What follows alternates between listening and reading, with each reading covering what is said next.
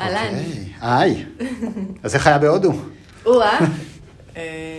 כן, זה בדיוק כמו שאמרתי לך לפני כמה רגעים, שמצד אחד אני אומרת, מה, זה כבר היה? כאילו, אני עדיין בחוויה של זה. מבחינתי זה כזה, הרגע חזרתי, למרות שאם אני אקנה, עוד מעט עברה שנה.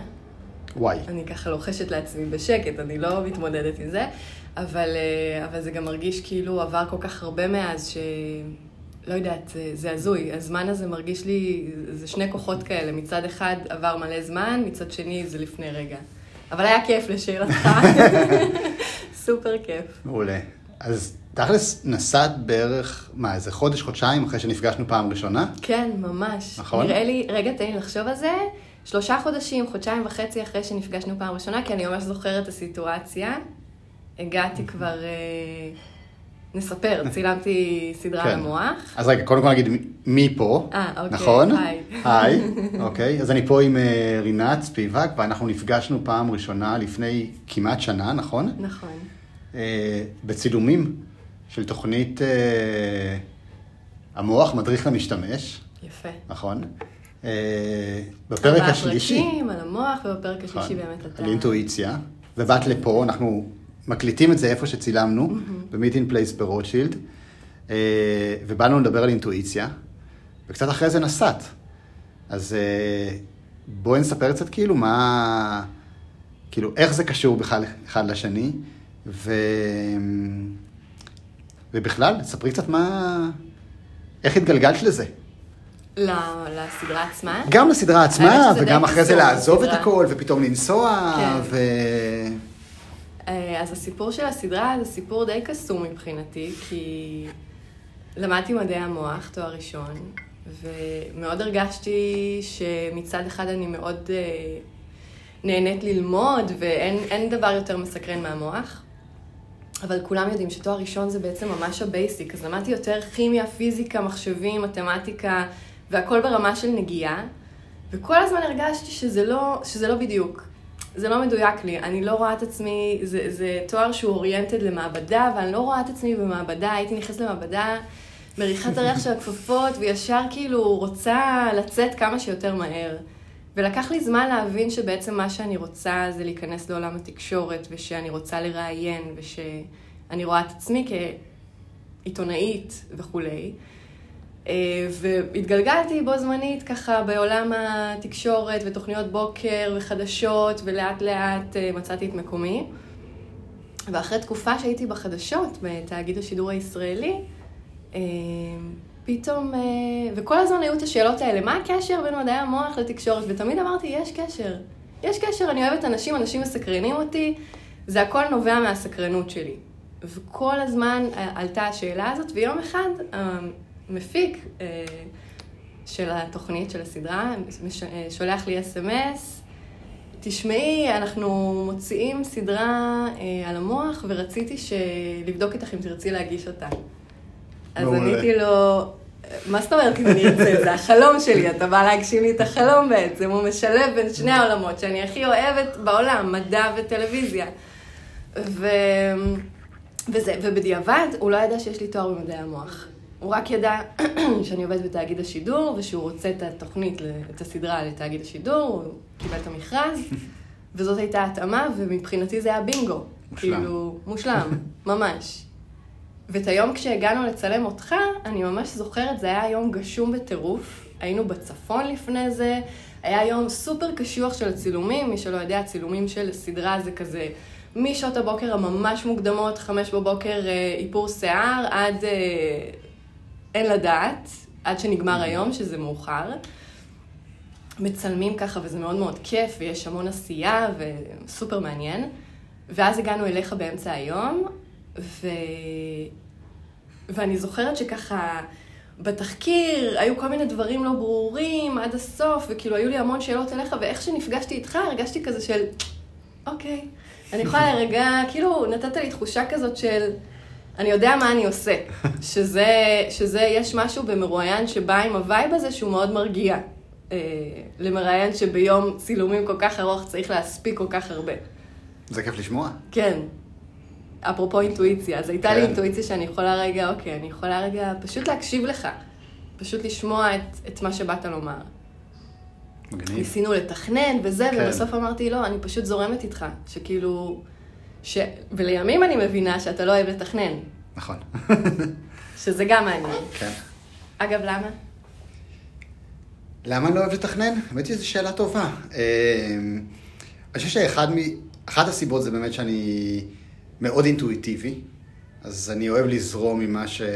עם מה שקורה, והתחושה שלי בדרך כלל מובילה אותי למקומות טובים, אז אני, אני לא צריך לדעת יותר מדי מראש, ואני חושב שגם, תדעת, כמו שאת אמרת מקודם, הקטע הזה של הסקרנות והחקירה, גם אצלי זה אלמנט מוביל, אז זה... אני חושב שזה שומר אותי מספיק פתוח לדברים שקורים תוך כדי. כי אם אתה יותר מדי יושב על התכנון, אז... אז כאילו כל דבר שהוא לא בתכנון הוא סוג של הפרעה. ואצלי כל דבר שהוא מופיע הוא סוג של הזדמנות, התבוננות, אז אני לא רוצה יותר מדי דברים שהתחמו אה, אותי. ו... זה תמיד היה ככה, אגב? כן, מאז שאני זוכר את עצמי, ואני גם חושב ש... תמיד הרבה יותר עניין אותי, או עניינה אותי הדרך מאשר התוצאה. אז כאילו, לשם מה אני צריך לתכנן, אם אין לי שום מקום מסוים שאני רוצה להגיע אליו, כאילו. אין לי איזה יעד ספציפי שאוקיי, לשם אני הולך. יש לי איזושהי קריאת כיוון. שזה מעניין מה שאתה אומר, כי אני יכולה להגיד שאני מתחילה להגיע לתובנה הזאת רק אחרי עבודה די רבה על התודעה שלי. להבין שאוקיי, החיים זה הדרך ולא התוצאה. תמיד הייתי בן אדם מאוד משימתי של מטרות ומשימות ותוצאות. אז איך אתה, אתה אומר שזה תמיד היה ככה? איך, איך בעצם זה ככה? מה, זה מהבית? זה תובנה שהתפתחה? אני לא יודע אם זה מהבית. לא ש... לא שראיתי את ההורים שלי מתכננים, אבל גם לא ראיתי אותם מאוד ספונטניים. זאת אומרת, זה... זה לא שהיה איזה כיוון מאוד מאוד ברור. אם כבר, אז ההורים שלי הם כבר קצת יותר, קצת יותר מהמתכננים או מהשמרנים נקרא לזה. לא יודע אם זה, לא ראיתי אותם מציבים מטרות ורצים לשם, אבל גם לא ראיתי אותם נסחפים עם הזרם. אז אני לא חושב שזה משם, אני חושב שזה באמת מתוך איזושהי הבנה פנימית כזאת, שכל נקודה שאת שמה, נגיד, על ה... על הרצף של התכנון, היא בסך הכל... בעיניי, סתם איזושהי קריאת כיוון כדי לצאת למסע. לאן בסוף תגיעי, זה באמת לא, לא ממש משנה, הרי זה ממש, זה לא בסוף שינה איזה נקודות שמת למסע, להודו, באיזה ערים רצית להיות, או... המסע הוא מעניין, זאת אומרת, זה לא שההגעה ליעד ספציפי היא העניין, זה פשוט משהו שקורה לך לצאת לדרך. אז לי יש מספיק קריאות כאלה, לצאת לדרך, בלי שאני צריך גם לדעת בדיוק איך זה ייראה, ואני גם לא מפחד לסטות מהדרך, כי זה לא... שוב, לא התוצאה הספציפית אה, מובילה אותי. אבל יש איזה שלד מסוים שאתה בונה לעצמך בראש? נגיד, הרי יש לך הרצאות וסדנאות, שם אני מניחה שאתה כן מייצר את האחיזות. אל תניחי הנחות. וואו, איזה כיף לך. זה ממש אתה מתהלך בעולם ספונטני לחלוטין. בוא נגיד לך, נגיד שאני עושה סדנאות או הרצאות, אז אני מכין לזה... אני מכין לזה איזה שלד, אני מכין לזה מצגת לצורך העניין, mm-hmm. אבל נגיד אני אף פעם לא עושה חזרות. וואלה. אני אף פעם לא כאילו יעבור על מצגת ויעמוד אה, מול המראה ויגיד אותה בשביל לדעת שאני מוכן לאירוע. Mm-hmm. להפך, זה כאילו, מבחינתי זה פוגע בספונטניות של המפגש. אז יש לי שלד נקרא לזה, שזה נגיד באמת המבנה של הסדנה או, או המצגת, אבל נגיד, אם אני לוקח לדוגמה את הסדנה שלי של מפחד לאהבה, שהיא יומיים וחצי, שאת כביכול אמורה לבוא עם איזה סוג של טיימליין, אז כשהגעתי אליה פעם ראשונה, היה לי, הייתה לי מצגת וחצי. זאת אומרת, נגיד שעתיים וחצי מתוך יומיים וחצי, אני יודע על מה אני הולך לדבר. וזהו. וכל השאר כאילו, היה לי איזה כיוון כללי, ודברים קרו תוך כדי תנועה. אז לא מפחיד אותי שהדברים קורים תוך כדי תנועה. זה מעניין שזה לא מפחיד אותך. כן. אני חושב שזה נובע מזה שיש לי הרבה טראסט בעצמי וביוניברס. כאילו, אני יודע שהשילוב בינינו בסוף יוציא את התוצר הרצוי, כאילו. וגם, כנראה שהידע טמון בך באיזושהי צורה, כי כשאתה מדבר, אני משווה את זה, נגיד, לשידור חי. שידור חי זה הכי ספונטני שיש. אני יכולה שיהיה לי ליינאפ, אבל זה לא משנה לאף אחד מה הליינאפ שלי, כי באותו רגע יש איזשהו אירוע, ובישראל זה ארץ האירועים, והליינאפ הולך לפח, ואתה צריך להתנהל עם מה שיש. אבל יש לי מספיק ביטחון בעצמי, שאני יודעת מה קרה ומה קורה, ובכתבים ובעיתונאים שמעבירים את הדיווחים החיים, בשביל לשחרר ולזרום איתם במה שקורה באירוע, אבל יש לי מספיק ידע. נכון. כלומר, אני, אני על זה. כלומר, התכוננתי מספיק טוב ל, ל, באופן כללי בשביל שהזרימה תהיה. לגמרי. אני חושב שזה, זה הבסיס של ה, של הביטחון שיש בתוך הספונטניות. אתה מספיק מוכן בשביל שכל דבר שיקרה, אתה מסוגל להגיב אליו. אני חושב שזה, אני חושב שזה, זה באמת, זה, זה חלק מאוד משמעותי מלהיות מסוגל להסתובב בחופשיות בעולם.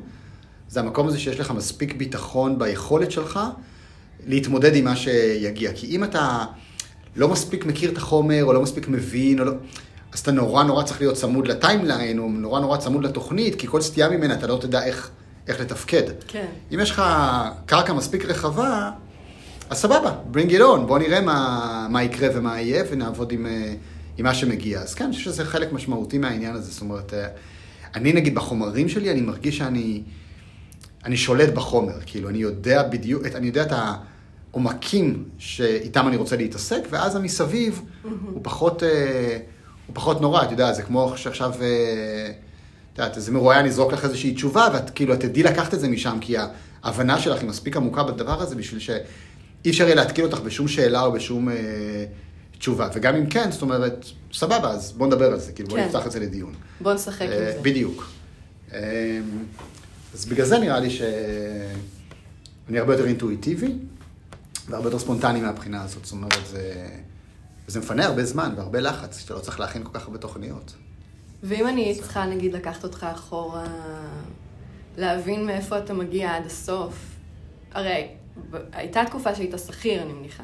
כאילו, תקופה קצרה, כן, כן. איך אתה מסביר את, ה, את התנועה הזאת שלך, של כאילו של יצירה, כי בתכלס כרגע אתה, אתה יזם, אתה יוצר. נכון. והיצירה שלך היא בין חומר ורוח כל הזמן, כאילו, נכון. אני רואה את זה מאוד ככה. נכון. זה אני, אתה יודע, אני חושב שכמו שאת אמרת עלייך, זאת אומרת, יש לי גם שני עולמות שכל הזמן אני משחק ביניהם, ושניהם מעניינים אותי בדיוק באותה מידה, זה אחד העולם של המדע, ו והצד השני זה העולם של הרוח. אז המשחק ביניהם הוא, אני חושב, הבסיס ליצירה שלי. אני מוצא איזה משהו מאחד העולמות האלה, אני כאילו הולך לחקור אותו יותר לעומק, ואז אני תמיד מנסה להבין איך הוא משפיע על הצד השני. זאת אומרת, אם אני מוצא משהו מעולם המדע, אז אני מחפש את איך הוא משפיע על, ה- על הרוח, ואם אני מוצא משהו מעולם הרוח, אני מחפש לו סימוכין, והתנועה הזאת היא כל הזמן יוצרת אצלי חקירה יותר עמוקה, ודרך זה בעצם קורה התהליך של, ה... של היצירה, שאני חושב שגם בתוך הדבר הזה, אחד הדברים שהבנתי גם בתקופה האחרונה, זה שהחוכמה היא, אתה יודעת, להיות מאוהב בתהליך היצירה, ולא, ב... ולא ביצירה המוגמרת. Mm-hmm. אנחנו יותר מדי פעמים כל כך עסוקים ב... ביצירה המוגמרת, אני חושב שזה גם קשור לנושא של התכנון. זאת אומרת, תכנון זה לבוא להגיד, אני רוצה להגיע לתוצר מסוים. ואני כאילו לא כך מעניין אותי מה יהיה התוצר המסוים. מעניין אותי להיות בתוך תהליך של יצירה. אני חושב שאומן לא יכול לבוא ולהגיד, אני רוצה שהפסל ייראה ככה, או שהתמונה תיראה ככה. אתה, אתה יוצר ומשהו קורה. אז כן, יכול להיות שלאונרדו דה וינצ'י תכנן מראש את המונליזה, והוא ידע בדיוק איך הדבר הזה אמור להיראות, כי זו הייתה המטרה שלו, לייצר איזו יצירת אומנות מושלמת, ו אבל בדרך כלל תהליך היצירה של אומן, שהיא איזושהי תנועה ספונטנית בתוך מרחב מסוים. זה מזכיר לי קצת את מה שנרי אוקסמן האגדית, אמרה בסדרה של נטפליקס, שהיא כזה זורמת, יש לה תכנון, אבל היא זורמת עם מה שהיצירה רוצה לומר לה. נכון, זה חלק מהעניין, יש דברים שהחומרים שעולים לוקחים אותך לכיוון מסוים, ואתה צריך להיות מספיק פתוח בשביל ללכת לשם. אז כל תכנון הוא ככה, זה משהו מאוד מאוד רק איזו קריאת כיוון מבחינתי.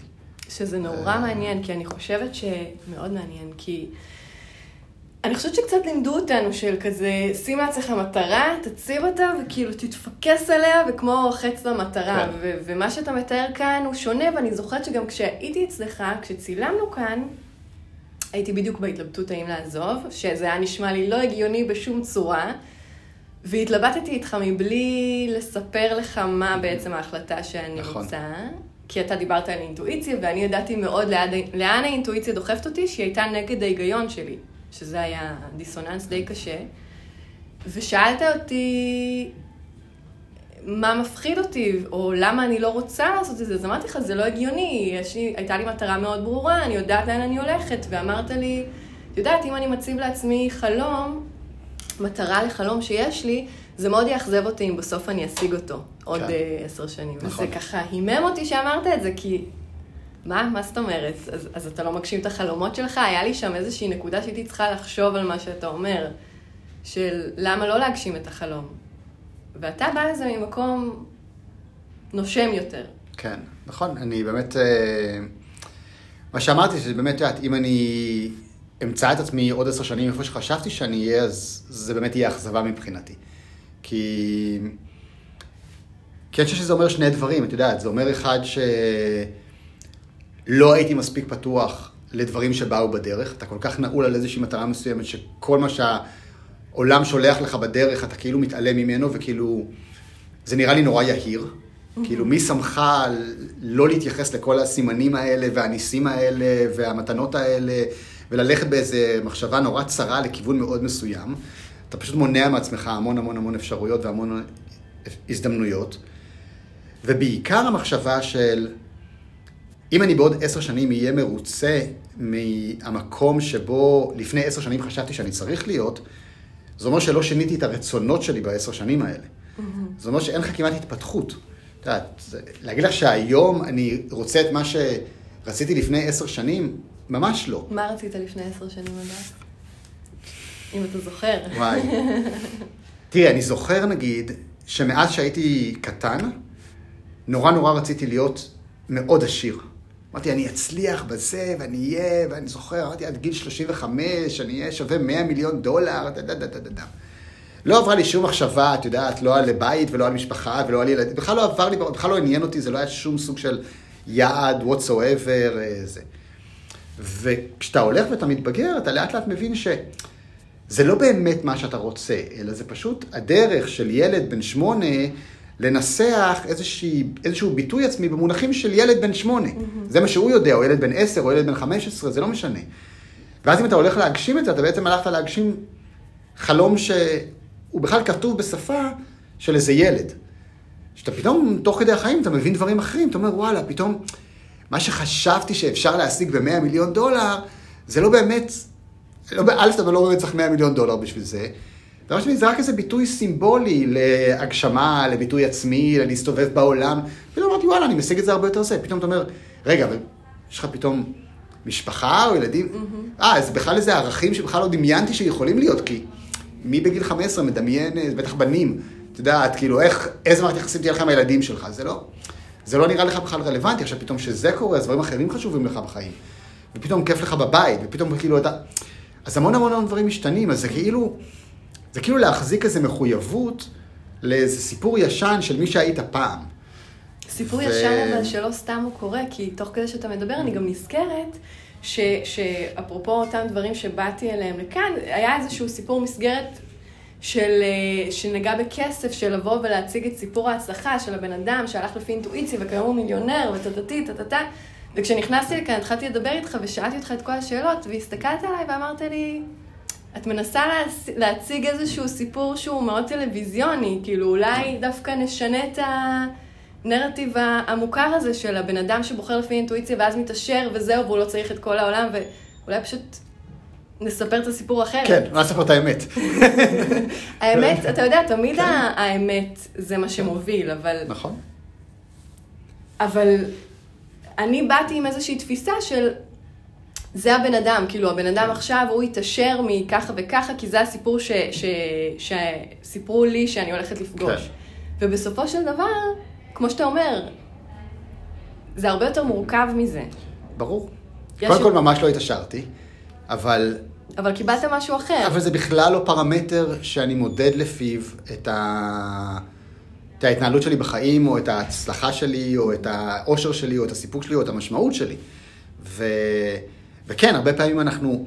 הרבה פעמים התוכניות שלנו הם בכלל תולדה של איזה נרטיב ששמו לנו, mm-hmm. ואנחנו בכלל לא עוצרים לבדוק. אתה יודע, וחסרים אנשים שהגיעו למה שהם תכננו, ופתאום גילו שזה ממש ממש לא זה. אז במקום שאתה מבזבז כאילו, אתה יודע, חמש עשרה שנה בלהגיע לאיזשהו מקום, ואז אתה מגלה שזה לא זה, אם אתה עושה הרבה בדיקות בדרך, אתה בודק, רגע, זה זה, זה זה, זה מרגיש לי נכון, זה לא מרגיש לי נכון, זה לא מרגיש לי נכון. אתה אומר, אוקיי, סבבה, אני... אני בכלל לא מחויב לתוכנית המקורית הזאת. שמה זה המצפן הזה, אגב? מרגיש נכון, לא מרגיש נכון? קודם כל, הרבה מזה זה האינטואיציה. זה גם מה שאז דיברנו על זה. המחשב הפנימי הזה שבאמת כל הזמן עושה את כל החישובים ואת כל השקלולים. תחושה פיזית כאילו שאתה מרגיש? זה קודם כל גם תחושה פיזית. זאת אומרת, אני חושב שאתה... אינטואיציה תמיד מורגשת בגוף.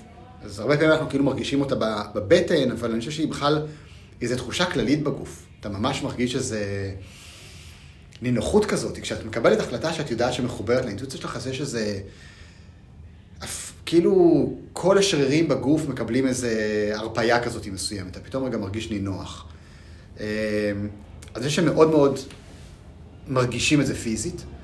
אז אני כל הזמן מנסה ככה להיות קשוב לה, להרגשה הזאת. ו... ואני חושב שיש בזה איזה באמת, איזה שקט פנימי מסוים. זאת אומרת, בינך לבינך אתה תמיד יודע.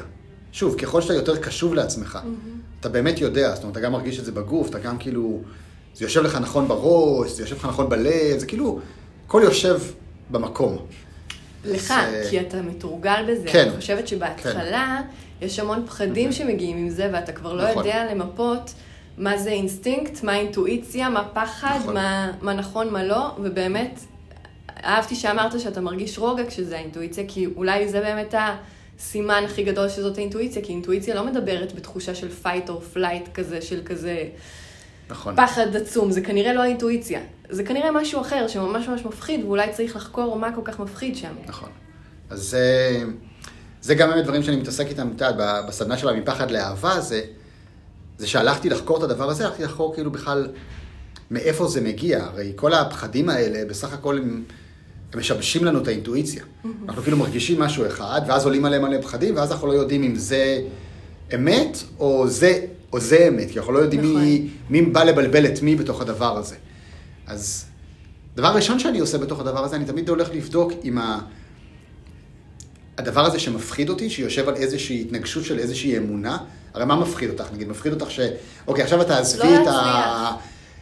כן, זה אפילו עוד לא סבבה. לא להיקשר, כן. בבחירה, לעשות בחירה שאני נכון. בסופו של דבר אגיד, אוי, למה עשיתי אותה? נכון, אז קודם כל... שאין כזה דבר, אבל זה מה שיש בראש נכון. באותו רגע. אז נגיד, אוקיי, אז אני אעזוב את התאגיד ואני אסע להודו, ועכשיו כאילו לעולם אני לא אצליח לחזור ולמצוא עבודה, וכל הקריירה שבניתי לעצמי הלכה כאילו, ומעכשיו, לחמישים שנה הקרובות, אני רק אבקיע על זה שנסעתי להודו, כי מפה הכל התחיל, ושישאלו אותי אחרי זה איפה הכל השתבש, אני אוכל לספר להם שזה קרה כשהחלטתי לנסוע להודו, ולא להמשיך לעוד תוכנית בתאגיד. כאילו, זה ה-worst case scenario של הסיפור שלך, כאילו. כשאתה מציג את זה ככה. כן, אבל זה זה. תכל'ס זה מה שעובר לנו בראש, כאילו. כן, חלוטין. אנחנו הרבה פעמים מסרבים, כאילו, להודות בזה. אז אני עושה כאילו שני דברים. אחד, אני עושה קודם כל את ה-worst case scenario הזה. אני כאילו רץ עם הכי נורא. הכי הכי נורא מה יכול להיות. זה תמיד מדהים אותי איך אנשים לא מוכנים, כאילו, אפילו בראש, לעשות איזשהו משחק מחשבתי, של מה הכי גרוע שיכול לקרות. זה, זה נורא מפחיד אנשים אפילו לחשוב על זה. נכון. כשאני כאילו, מה יכול לקרות? אתה רק חושב, זה אנחנו, it's a mind game, כאילו, בוא נשחק עם זה רגע ונראה מה יכול לקרות. ואז כשאתה מסרטט, מסרטט את התסריט הכי הכי גרוע, בשלב הוא נשמע לך כאילו מגוחך. כאילו, כמו שעכשיו עשינו, כן, לא, באמת, בגלל זה. לא, עכשיו, זהו. זה מפה, אני לעולם לא אתאושש. זה כאילו נראה לנו הזוי. אז קודם כל, אתה מריץ את זה, ואז זה נראה לך כאילו בסדר, מה יכול לקרות. והדבר השני שאני בודק זה כאילו על, על מה זה יושב, על איזה סיפור.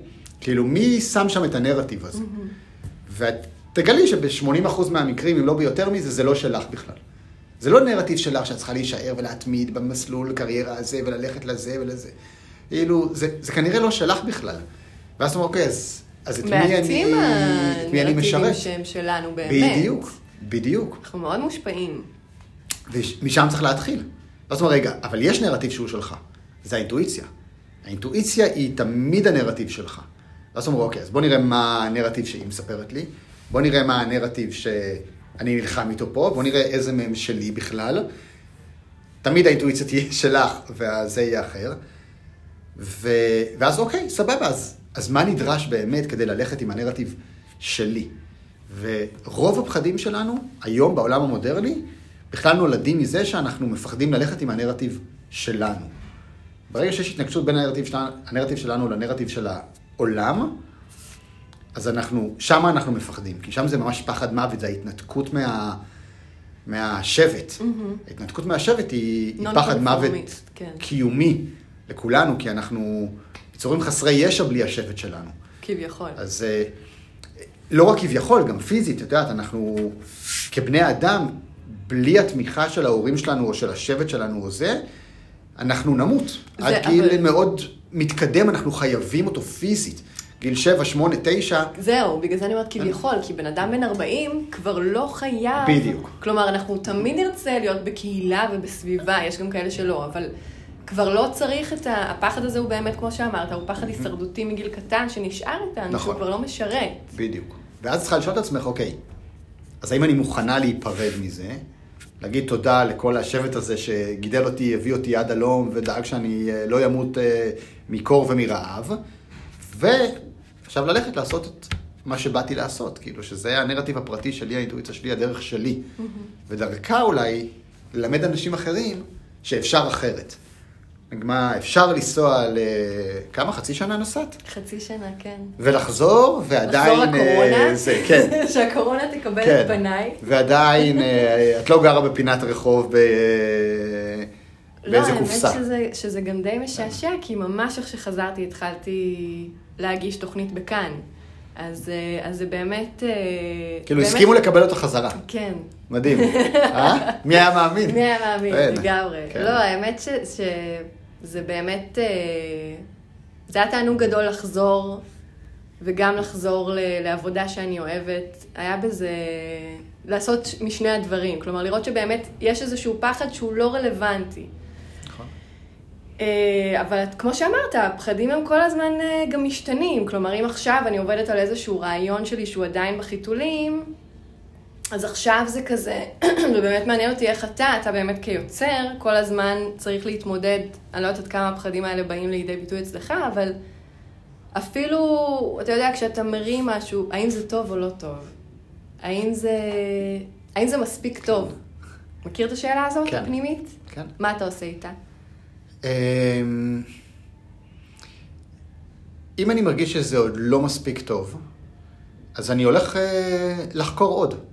זאת אומרת, יש, יש כל הזמן את הקו הדק הזה בין הפרי שהוא עדיין בוסר לבין זה שהוא כבר עקוב. צריכה לתפוס את האבוקדו בדיוק ב, ביום המושלם הזה. ואותו דבר עם יצירה, את יודעת, את לא יכולה... כאילו, אם תשחררי אותה מוקדם מדי, בוסרית מדי, אז משהו עוד יהיה חסר שם. Mm-hmm. ואם תשחררי אותה מאוחר מדי, אז, אז זהו, זה כבר, זה כבר משומע, זה כבר תומה, זה כבר או פספסת את הטיימינג, או... אז החוכמה היא לדעת להסכים, עוד פעם, לפתח את החושים האלה, למתי זה כבר מספיק מוכן, ואפשר לצאת עם זה, ו... ולא פספסנו עוד את, ה... לא פספסנו עוד את המועד, כאילו. ואז יודעת, השאלה היא כאילו, בסטנדרטים של מי? כאילו, באיזה סטנדרטים זה צריך להיות מספיק, מספיק טוב, וכמה את סומכת על עצמך, שאת מספיק מקצוענית בדבר הזה. אבל אם אני מרגיש שזה עוד לא לגמרי, לא לגמרי בשל, אז אני הולך לחקור טיפה יותר. להיכנס יותר לעומק, ללמוד את זה טיפה יותר, לחזק את זה, טיפה לחדד את זה. ואני גם חושב שזה בסדר שהפעם, פעמיים הראשונות יהיו... work in progress. כן. זאת אומרת, זה... זה עוד פעם, אני חושב שזה העניין הזה של ה... של האם אנחנו מכבדים את תהליך היצירה, או אנחנו כל כך מוכוונים על היצירה המוגמרת. אני חושב שזה אחת הסיבות שאנשים נורא נורא מפחדים לעשות איזה מהלכים חדשים, כי אנחנו, כמו שאמרת מקודם, הביטחון העצמי שיש לך, במי שאתה, במה שאתה יודע, הוא, הוא לא מספיק חזק אצל רוב האנשים. רוב האנשים בסוף מסתובבים, זה לא משנה מי הם, מה הם, לאן הם הגיעו וזה, הרבה אנשים מסתובבים עם התחושה של לאן שהגעתי עכשיו, זה איכשהו אולי קרה במקרה, בפוקס, עוד לא עלו עליי, כאילו, יש את, ה, את הסינדרום המתחזה הזה, ש... ואם אני יוותר על זה, עכשיו אני אסע לחצי שנה להודו, אז כשאני אחזור, בזמן הזה כולם יעלו על זה, וזהו, ואף אחד כבר לא ייתן לי יותר עבודה, ואף אחד לא יסמוך עליי, ואני לא יוכל ליצור שום דבר. אני כל כך מאוהב ביצירה שכבר יצרתי, בחיים שכבר בניתי, שאני לא סומך על עצמי שאני אוכל ליצור אותם שוב ועוד יותר טוב, כשאני אחזור מהמקום הזה. אתה אומר יצירה, וזה בעצם אפילו, אני אדייק את זה, זה מאוהב בהגדרה. כי יש איזושהי הגדרה שמאוד קל, מאוד קל להסתובב בעולם כשיש לך הגדרה. נכון. וכשאין לך הגדרה, השאלות של אנשים זה, זה, זה ככה שאלות שאתה גם שואל את עצמך, שפשוט משתקפות מבין אנשים. נכון. ההגדרה הזאת זה היצירה המוגמרת הזאת. הנה, אני עכשיו אה, מנחה בטלוויזיה, יש לי תוכנית משל עצמי, ועשיתי זה, ועשיתי תואר ראשון במדעי המוח, והנה זאת מי שאני, זאת היצירה המוגמרת. בבקשה, mm-hmm. ת, תתלהבו. ואם את פתאום שמה את זה בצד, אז זאת אומרת, אוקיי, אז עכשיו אני אתה. צריכה, כן, לגמרי. אני צריכה ליצור את הכל מחדש, או שאני צריכה להסביר לאנשים מה זה, כשהם ידעו מה זה. אבל... וג... ו... ו... ושוב, התגובות של אנשים הן מאוד... Uh, אני זוכרת שיחה אחת uh, בהודו, שפגשתי שני uh, חבר'ה טיילים כאלה, והם שני uh, זוג, מור... היא רוצה להיות עיתונאית, לא משנה, ו... והוא ממורה. והם לקחו שנה וטיילו בעולם. ישראלים? ישראלים. והם בגילי. יצאתי לטיול הזה בגיל שלושים וחמש המופלג. ו... וככה, אני זוכרת שהוא שאל אותי איך עזבתי, איך עזבתי את המשרה וכולי, שבאמת משרה טובה לכל הדעות וכולי. והסברתי לו שמאוד רציתי לטייל, ושזה היה חלום, שאני מגשימה איזשהו חלום הזה, ואמרתי לו, תשמע, אני מניחה שהדילמות הם אותם דילמות, גם אתה בטח... חששת לעזוב את העבודה שלך, והוא אמר לי, זה לא אותו דבר, אני אחזור ותהיה לי עבודה, ואצלך זה... עזבת איזשהו משהו שאף אחד לא מבטיח לך שום דבר. ואני זוכרת שישבתי מולו, ופשוט הייתי בשוק. פשוט הייתי בשוק, א', ממה שהוא אומר. ב', בסופו של דבר זה הוכיח את עצמו כלא נכון. אבל, אבל זאת המחשבה של אנשים, של כאילו הרצון הזה להיאחז באיזושהי ודאות, אפילו שהוודאות שלו לא באמת קיימת. נכון. כי אף אחד באמת גם לא מבטיח לו, אפילו שהוא במשרד החינוך וכולי. הנה, אנחנו רואים את הקורונה שרק מראה לנו כמה יש אי ודאות בעולם שלנו. ו... נכון. אבל זה... בסוף אנחנו יצורים שרוצים את הוודאות. מנסים להגיע אליה. אה... כן, שוב, שאלה של מי הנרטיב הזה. שאלה אם אנחנו באמת יצורים שרוצים ודאות, או שזה הסיפור שמכרו לנו? אתה לא מחפש את הוודאות? ודאות אני לא מחפש כל כך, כאילו אני... שוב, זה לא ש... החיים שלי הם מאוד כאילו... קרא לזה מבוססים, כאילו יש לי תשתיות שאני מרגיש בהם מאוד נוח, זה לא שאני... תעד, שום... אני לא מוכן להתחייב לשום דבר ואני כל הזמן מסתובב כמו איזה פרפר בעולם, זה ממש לא החיים שלי. אבל זה לא הקו שמנחה אותי, זאת אומרת ה... בוא נגיד, אני מחפש ודאות שהיא ודאות פנימית, לא ודאות חיצונית. זאת אומרת, זה איזשהו כוח כאילו פנימי שמחזיק אותך. זאת אומרת, זה לא משהו שמבחוץ אפשר לערער אותו. זאת אומרת, נגיד הוודאות שלי בקשר שלי עם הילדים שלי, או עם ענת, עם אשתי, כאילו. זה איזשהו משהו פנימי כזה, או הוודאות שלי ביכולת שלי לייצר אה, תכנים חדשים וחומרים חדשים, או הוודאות שלי במערכות יחסים שיש לי עם חברים שלי. זה סוג הוודאות שכאילו נוחה לי ונעימה לי ואני מחפש אותה, אני לא מחפש אחיזה בשום דבר פיזי בחיים, אני לא צריך לדעת ש... אתה יודע, את המשכורת של החודש הבא מובטחת לי, או שזה הבית שאני אזדקן בו, או ש...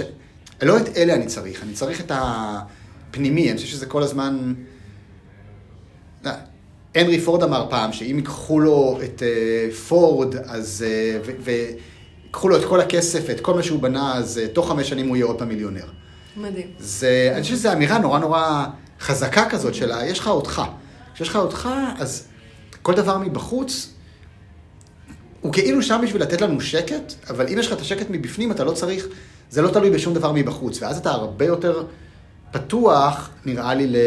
ללחקור כל מיני עולמות. זה יכול לבוא לראות ככה, וזה יכול לראות ככה, וזה יכול לראות ככה, הרי בסוף, העוגן הזה שאת בוחרת, של העבודה שאני אוכל לחזור אליה, הוא סך הכל איזשהו עוגן בשביל להרגיש שלווה פנימית באיזשהו מקום, כדי שתוכלי להיות בתוך היצירה שאת רוצה להיות בה. אבל אם יש לך ביטחון ביצירה, ביכולת שלך ליצור, אז מה זה משנה איך זה נראה כרגע? פתאום זה נראה ככה, וחצי שנה אחרי זה, כל המשמעות שלנו לכל דבר שאנחנו נותנים בעולם השתנתה לחלוטין. פתאום כאילו, אתה לא יכול עכשיו לנסוע ולטייל בעולם. אז מה זה אומר על חופש? אז מה זה אומר על הצלחה? אז מה זה אומר על...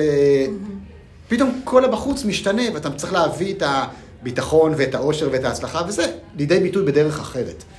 ואני חושב שזה כאילו תרגיל מעולה שהקורונה עשתה לנו בעניין הזה, שאתה, כל מה שחשבת שבחוץ זה נכון, לפני זה, אוקיי, קשר עם חברים זה להיפגש כל שבוע ולצאת למשימה. אוקיי, עכשיו אין את זה. אז מה זה קשר עם חברים? אז הכל מחפש הגדרה חדשה, וזה בכוונה קרה כדי ש... כדי שנבין שזה לא ההגדרות החיצוניות, זה משהו שאתה בונה מבפנים. אז... איך אתה עובד על זה? אגב, אני מאוד מסכימה עם כל מה שאתה אומר. איך אתה עובד על הקשר הפנימי הזה, על ההתחזקות הפנימית הזאת? אפילו שזה לא, לא נהיית דתי, אבל זה התחזקות כן. פנימית. כן, זה... אני חושב שזה הרבה... זה הרבה לבדוק ביני לביני, מה, מה עובד לי. כאילו, מה נכון לי ומה נכון לי כרגע. כי מה שנכון לי שלפני עשר שנים, לא בכוח נכון לי עכשיו, ואז כאילו, הדבר החיצוני הזה שתליתי בו את ה... זה כבר לא רלוונטי. Mm-hmm. אז אני חושב שזה כל הזמן הבירורים הפנימיים האלה, אז זה גם באמת שיחות עם אנשים על... על המקום הזה של התפתחות, על מה באמת חשוב לך, לאן אתה הולך, מה קורה לך עכשיו, מה אתה מרגיש, איפה... אז או, זה, או שזה באמת באימון של אחד על אחד, אני כל הזמן נמצא בתהליכים של, אתה יודעת, אימון, טיפול, הקשבה, למידה, זה דבר שאני משקיע בו, נראה לי הכי הרבה מהזמן שלי, שהוא לא הזמן יצירה שלי, הזמן עבודה שלי. שווה להשקיע בכזה דבר. לגמרי, כי זה... זה לגלות את עצמך, אתה יודעת, זה המקום שהוא נראה לי הכי מעניין. וגם, ה... וגם היצירה שלי, כל העשייה שאני עושה, היא כל הזמן סביב השאלות האלה. מה קורה עכשיו? מה השלב הבא? לאן אנחנו הולכים? אז בוא באמת נוריד את זה רגע לפרקטיקה. נגיד יש לך רעיון. יש לך הרבה רעיונות בתכלס, כאחת שעוקבת אחריך. אתה מקבל את הוויז'ן, את הרעיון, ואז מה? מה הצעד? איך אתה מוריד את זה? קראה לך שגרה גם. נכון. אני בדרך כלל... כאילו, אני מוריד את זה או לפורמט של אה, טקסט, אני או כותב על זה, או מוריד את זה לפורמט של אה, סדנה. אז אני הולך לעשות את זה מצגת. זאת אומרת, אני מתחיל לסדר את הרעיונות, אני אומר, אוקיי, יש פה איזה כיוון, נגיד עם הסדנה של וודסטוק, שגם יצא לך כאילו לחוות אותה, אז זה התחיל מתת, מלראות סרט, אוקיי, יש דוקו, יש זה, פתאום, תוך כדי הסרט איזה תובנה נופלת, פתאום, וואו, וואי, זה מדהים מה שהם עשו עכשיו. מעניין כאילו מה אפשר ללמוד מזה. אז אני קודם כל מנסה להבין את התובנה. זאת אומרת, לנסות להבין מה חדש פה. כאילו, מה, איזה חוכמה על החיים מתחבאת בתוך הדבר הזה. ואז אני מתחיל... כותב את זה? כן, אני או כותב את זה, או... או נגיד שם על זה איזה... מכין על זה איזה שקף, נגיד אם זה מצגת, ואז אני מתחיל לחשוב על זה. אוקיי, מה... מה באמת זה אומר, אוקיי? סתם, נגיד ניקח את הדוגמה מוודסטוק, יש שם איזה קטע בסרט שהם... אין להם מספיק זמן, אין להם מספיק תקציב, הם צריכים להחליט האם הם משקיעים את האנרגיה שלהם בלבנות את הגדרות של המתחם, כדי שיהיה אפשר לקחת כסף מהאנשים ולהכניס אותם לפסטיבל ולהרוויח מזה כסף, או שהם הולכים לבנות את הבמה שעליה האומנים הולכים להופיע, כי הם לא יכולים לעשות גם וגם. וזה מבחינתי היה הרגע המכונן בסרט הזה, זה כאילו הרגע שאמר, מבחינתי, אוקיי, יש פה סדנה. יש פה משהו. עכשיו, הבחירה הזאת של לבנות את הבמה או לבנות את הגדרות, אומר הכל. משהו שם הדליק לי איזו תובנה. Mm-hmm. ואז אני אומר, אוקיי, סבבה, מה, מה זה אומר בכלל? מה, מה החוכמה בתוך המקום הזה? מה חדש זה מדליק? מה, מה מיוחד בזה? ו... ואז קוראים כמה דברים, אז קודם כל מבינה, אוקיי, יש פה החלטה מאוד אינטואיטיבית, זה היה ברור שזו החלטה אינטואיטיבית, זה לא שעכשיו ישבו עם הקלסרים של ההוצאות וההכנסות, אמרו, יכולים לעשות את זה, לא יכולים, זה on the spot קורה כרגע, אנשים כבר יושבים על הדשא, צריך לקבל החלטה. אז יש כאן איזושהי הקשבה מאוד מאוד חזקה לאינטואיציה, אוקיי, כבר מעניין, מה, מה הוביל אותם לקריאה הפנימית הזאת, ופתאום הבחירה הזאת של ה... בתוכן ולא במעטפת, ב... בחזון ולא במודל העסקי. משהו כאן כאילו קורא לך לשים לזה תשומת לב. ואז באמת התחלתי להסתכל, אוקיי, רגע, אז, אז מה מוכר לנו מסביבנו? למה זה כל כך כאילו מעורר בי איזושהי מחשבה? ו... ואני חושב שבאמת אחד הדברים שקורים, אני גם מדבר על זה שם, אבל בגלל שאנחנו חיים בעולם שהוא כל כך רבוי שקרים כבר היום, כל כך הרבה סיפורים על סיפורים, על נרטיבים שליליים, מוסתים. אנחנו כל כך בתוך הדבר הזה, ש... שזה הרבה חושך, אבל מה שכן מגניב בתוך הדבר הזה, זה כשאתה רואה איזושהי אמת תאורה, היא ממש זוהרת. זה מה שקורה לי כשאני רואה איזו תובנה, אני אומר, וואו, יש פה איזה קרן אור ממש. ואז היא מובילה אותי, הקרן אור הזאת, היא כאילו של ה... וואי, פתאום לבחור את התוכן על המעטפת, מה קורה כאן? ואז אני מתחיל לחקור, איפה זה עוד מופיע בחיים, איפה, בקונטרה למה, ומזה זה מתחיל, ואז אני אומר, אוקיי, אז אם את זה הם עשו חכם, מה עוד עשו שם חכם? רגע, ויש לי שאלה ספקנית. אוקיי. אני מייצגת כרגע את המאזין הספקן. אז אוקיי, הספציפית במקרה הזה, זה עבד להם נהדר, באמת, זה נס כל מה שקרה שם. נכון. וזאת סדנה מדהימה וסופר נהניתי ממנה, אבל יש גם המון מקרים שהלכו לפי האינטואיציה ודברים לא עבדו, פשוט לא מדברים עליהם, כי, כי זה לא הקסם הזה של וודסטוק מ-שישים ותשע, שכאילו וואו, הגניב את כולם. נכון. אז, אז באמת, נגיד, את יודעת, בקטע של וודסטוק לדוגמה, הדבר הבא שהלכתי לבדוק זה, האם זה יתפלק להם באמת? האם זה במקרה יצליח? ואז... אתה מתחיל להסתכל ואתה אומר, לא, יש פה רצף של החלטות, יש פה רצף של מחשבות, יש הקשבה לאינטואיציה לאורך זמן, יש היכולת לתמוך בה, אז זה כנראה לא במקרה, זה כנראה אוסף של דברים, אז האוסף של הדברים האלה, ואז גם היוניברס תומך בזה, אז אוקיי, כבר יש פה איזו פילוסופיה שאפשר להקשיב לה, mm-hmm. ואז זה מעניין. זאת אומרת, אם זה במקרה למישהו יתפלק, בסדר, אין מה לעשות עם זה, לי הרבה מה ללמוד מזה, ובטח אין לי מה ללמד מזה. אבל אם אתה רואה שיש פה כבר איזה דפוס התנהגות מסוים, ויש בו חוכמה מסוימת, זה כבר מעניין. אז צריך לבדוק, אתה יודע, תמיד ההיסטוריה מסופרת על ידי המנצחים. כל האנשים שהקשיבו לאינטואיציה שלהם, ובסוף זה יתפרק להם, ואנחנו לא יודעים, יכול להיות, אבל אני לא עסוק במחקר היסטורי. אני עסוק בלמצוא איזה נקודת אור, ולהגיד, אוקיי, איך אפשר להגדיל את האור הזה? איך אפשר מהאור הזה לתת לאנשים כאילו לחוות את זה, כדי ש... כשהם עוברים דרך תהליך כזה, אז לפחות יהיה להם איזה רפרנס. הרי בסוף, כשאת צריכה לקבל את ההחלטה אם את עוזבת או נוסעת להודו, או את uh, עושה תוכנית כזאת או עושה תוכנית אחרת, או הולכת ללמוד מדעי המוח או לא, רוב מה שאנחנו מחפשים בשביל לתמוך באינטואיציה שלנו זה, זה רפרנס. תראה לי שמישהו החליט ככה וזה משמעית. עבד לו. חד משמעית. אז, אז זהו, זה תפקיד שלי, הוא רק לתת לאנשים מספיק רפרנסים, שכאילו כשהם יעמדו בהחלטה הזאת ויצטרכו להיות הם נגד העולם, יגידו, טוב, זה אנחנו נגד העולם, אבל גם המפיקים של וודסטוק לצידנו, mm-hmm. גם הם כאלה. אז זה נותן לך איזשהו סוג של ביטחון מסוים. אז זה לא צריך להיות... השאלה אם הרפרנס הוא לא באמת עוד פעם לחזור לחיצוני, mm-hmm. כי כאילו אין מה לעשות, mm-hmm. לפעמים אתה כן יכול לפרוץ, את ה... לפרוץ דרך פעם ראשונה, ו... ואין mm-hmm. רפרנס. נכון, אבל בוא נגיד שברוב המקרים יש רפרנס. יש מעט מאוד אנשים... Mm-hmm. שעכשיו יקבלו איזושהי החלטה או באיזושהי סיטואציה שזה פעם ראשונה בהיסטוריה שבן אדם היה צריך לקבל החלטה מסוג כזה ומעולם לא היה לה רפרנס מוקדם. כבר כל כך הרבה אנשים חוו כל כך הרבה דברים וכל כך הרבה סיטואציות שהסיכוי שאנחנו נחדש ביכולת קבלת ההחלטות שלנו היא כבר, ואם כן וואלה סבבה בכיף, אז הם הרפרנס החדש. כן, אז יש רפרנס. מעולה, מישהו מדי פעם יוצר איזה רפרנס. אוקיי, אז, אבל... אז אתה, אתה משיג שם את נקודת האור, אתה מבין שיש לך מה לפתח, אתה כותב את המצגת. נכון. ואז יוצא עם זה החוצה ישר?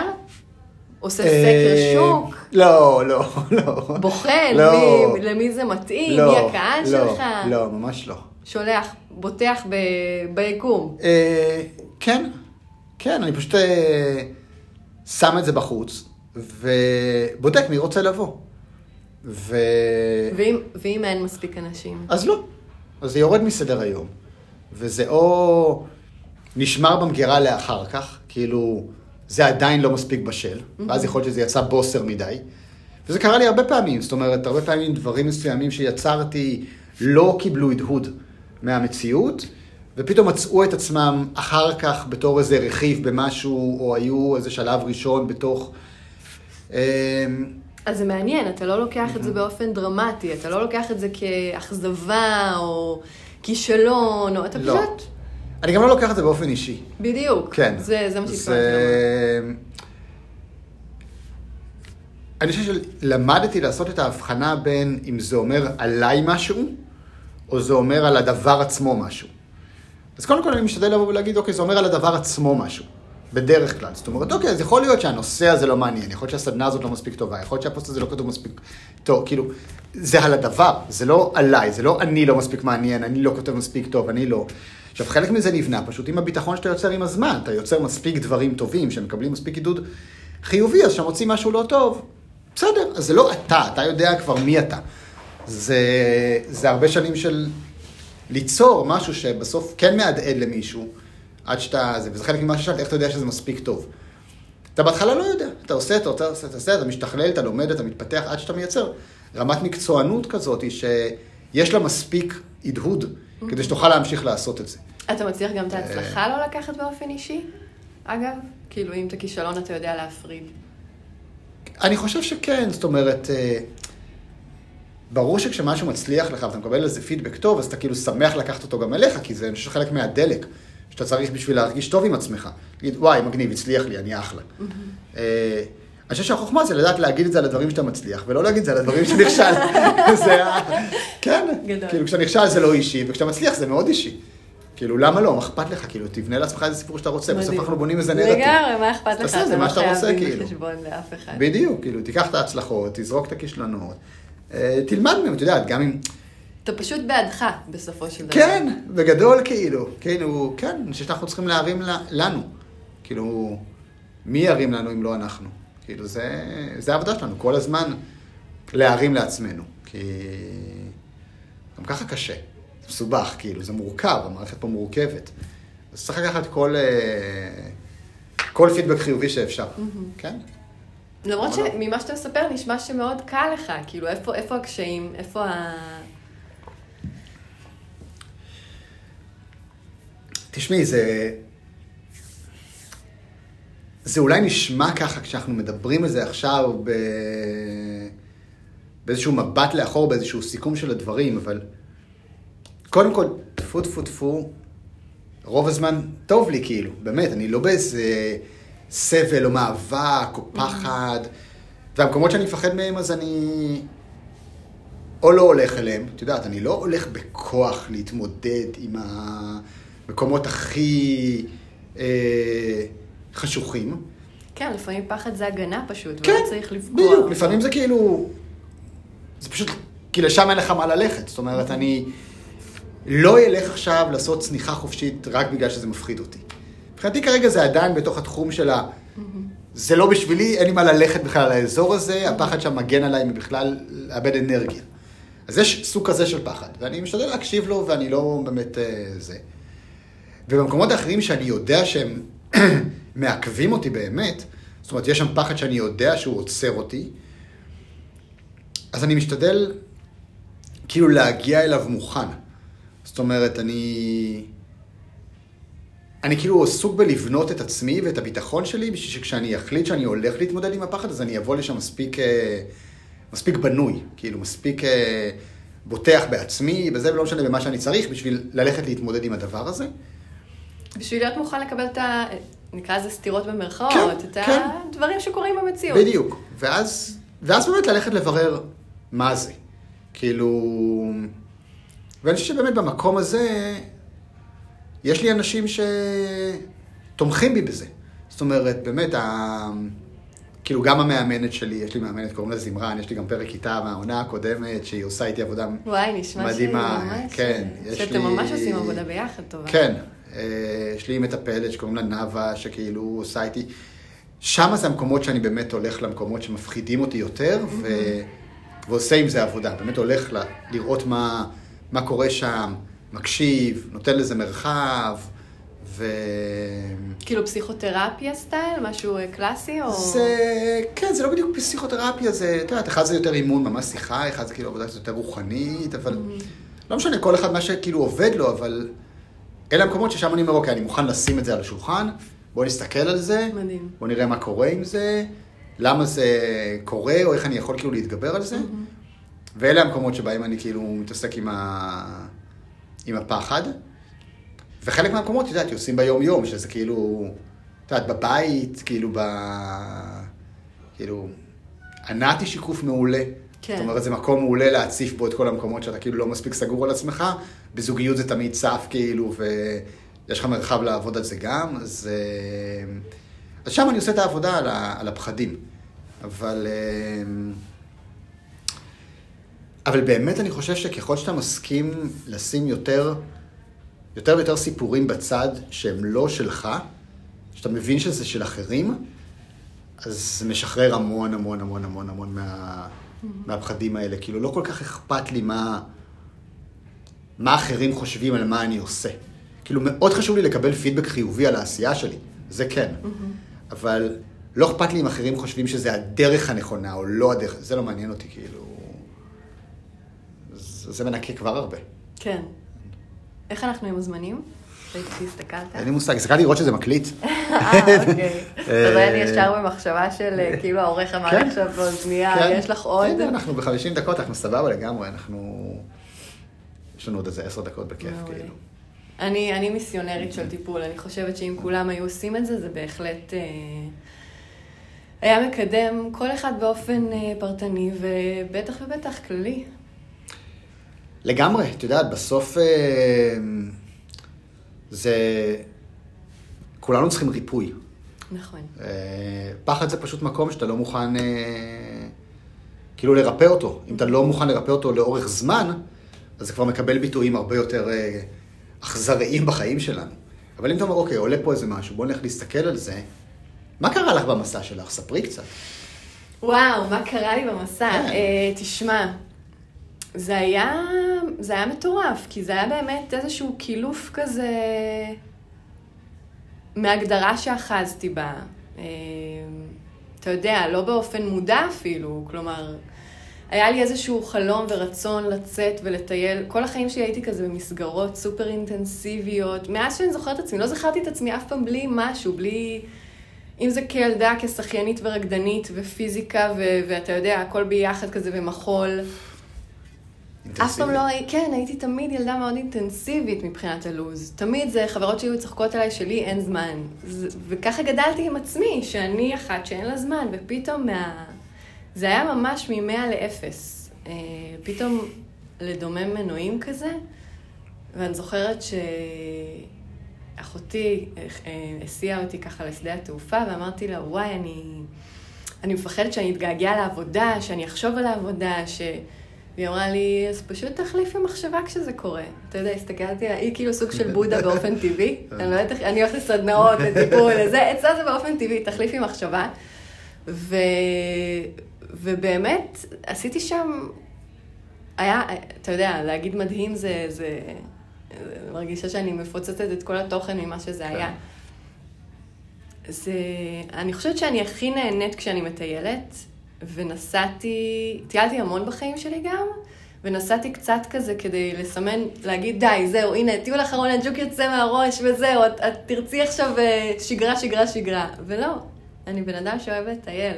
זה מה ש... זה אחת התובנות שלי בטיול של תמיד אני אטייל, זה תמיד יהיה חלק מהחיים שלי בצורה כזאת או אחרת, אולי לא בצורה כזאת דרמטית של לעזוב את הדירה, את העבודה, את כל ה... כזה... איפשהו לצאת למסע הזה בלי כלום במרכאות, ולחזור לאי-וודאות כזאת, שבתכלס זה באמת החיים שלנו אי-וודאות, אבל פתאום לבחור בה זה אותי הפחיד.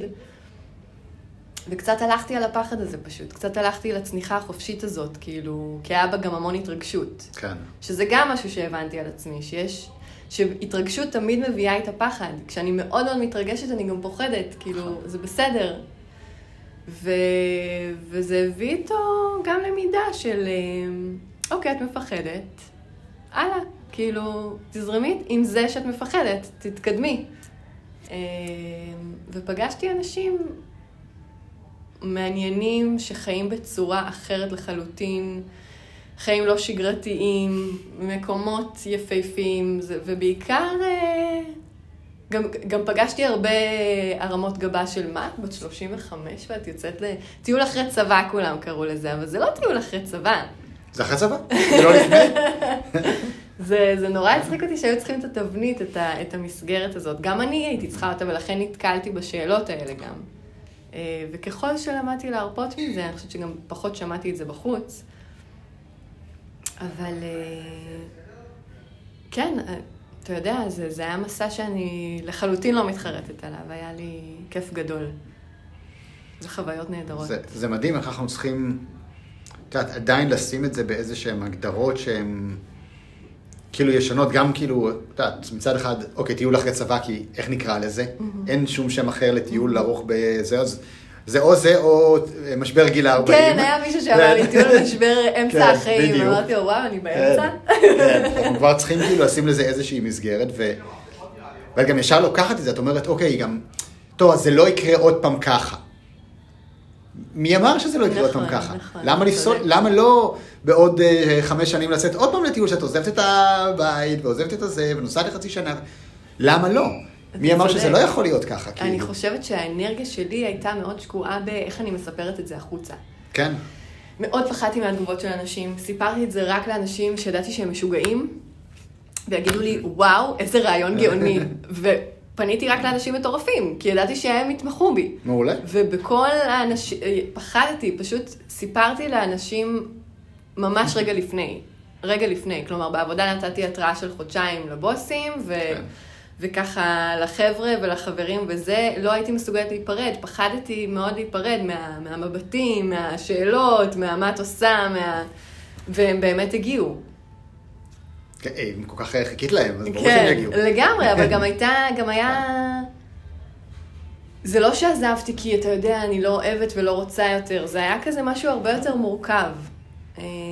זה היה גם משהו הרבה יותר פשוט, פשוט כי את רוצה. שזה גם נורא קשה לנו, כאילו, מה, סתם כי את רוצה? זה כאילו לא סיבה מספיק לגיטימית. אתה צודק. אבל כאילו, איזה סיבה יותר טובה יש מבא לי? אתה, מה זה צודק? בא לי, זה החיים, בא לי. לגמרי, לגמרי. זה משהו שאני לומדת, אבל. נכון, וזה כאילו נראה לנו לא לגיטימי. לא, אז צריך שיהיה לך רע בשביל לעזוב. למה אתה לא רוצה שיהיה לך יותר טוב בשביל לעזוב, כאילו? למה? סתם כי בא לי. שום דבר רע לא קרה. הכל בסדר. אני חושב שזה... אני חושב שזה מנגנון הרבה יותר בריא, את יודעת, כאילו, אני מאוד משתדל להקשיב למקום הזה, כי אני אומר, אוקיי, אם זה לא יבוא בטוב, זה יבוא ברע. יש איזה משהו בעני העליון שלך שבסוף ייקח אותך למסע שאתה צריך ללכת. אם אתה מוכן להיות מספיק קשוב, אז אתה יכול לעשות את זה על הצד הטוב, במקום על הצד הרע. אתה לא צריך לחטוף את המחלה, או את הבאסה, או את הזה, בשביל לעזוב. אתה פשוט יכול לעזוב כי בא לך לעשות את הדבר הבא שאתה רוצה לעשות. ואז גם החיים שלך הם פחות רבויי אה, מכות, כאילו, אלא יותר סוג של באמת מימוש, כי אתה מוכן להסכים ל... למה את עוזבת? כי, כי בא לי לטייל. זהו, זהו, עכשיו תטיילי לפני שאת כאילו, זהו, מסתדרת על החיים שלך ומתקבעת וזה... מה, זה בגיל שלושים וחמש, אני אמורה להיות בתבנית מסוימת, אתה יודע. ואם בגיל ארבעים וחמש גם תרצי לעזוב? סבבה. כן, זה, אתה יודע, כמובן שזאת לא האמת, כמובן. ומה שאתה אומר זה מאוד מאוד נכון, ומאוד מאוד, כן, אתה צודק בזה. אתה צודק לחלוטין.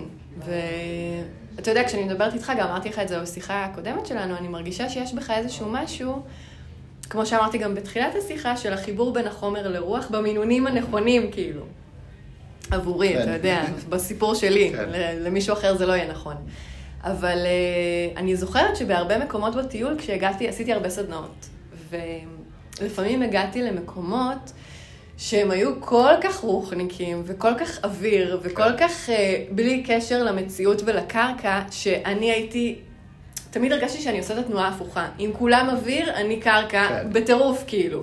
אני כאילו הכי מקורקעת שיש, וההפך. כשהייתי במקומות מאוד מקורקעים, הרגשתי שהאוויר יכול, שהרוחניות שלי יכולה לבוא לידי ביטוי, שזה גם משחק מאוד. כן, כי את, אנחנו מאוד דומים בקטע הזה, אנחנו עושים גם את ימין וגם את שמאל, אנחנו עושים גם את החומר וגם את הרוח, זה צריך לשבת כן, טוב ביחד, ואני חושב שזה, תדע, זאת החוכמה, החוכמה זה כאילו לחבר את העולמות האלה, כי אנחנו חיים גם בעולם הפיזי, בסוף זה צריך לבוא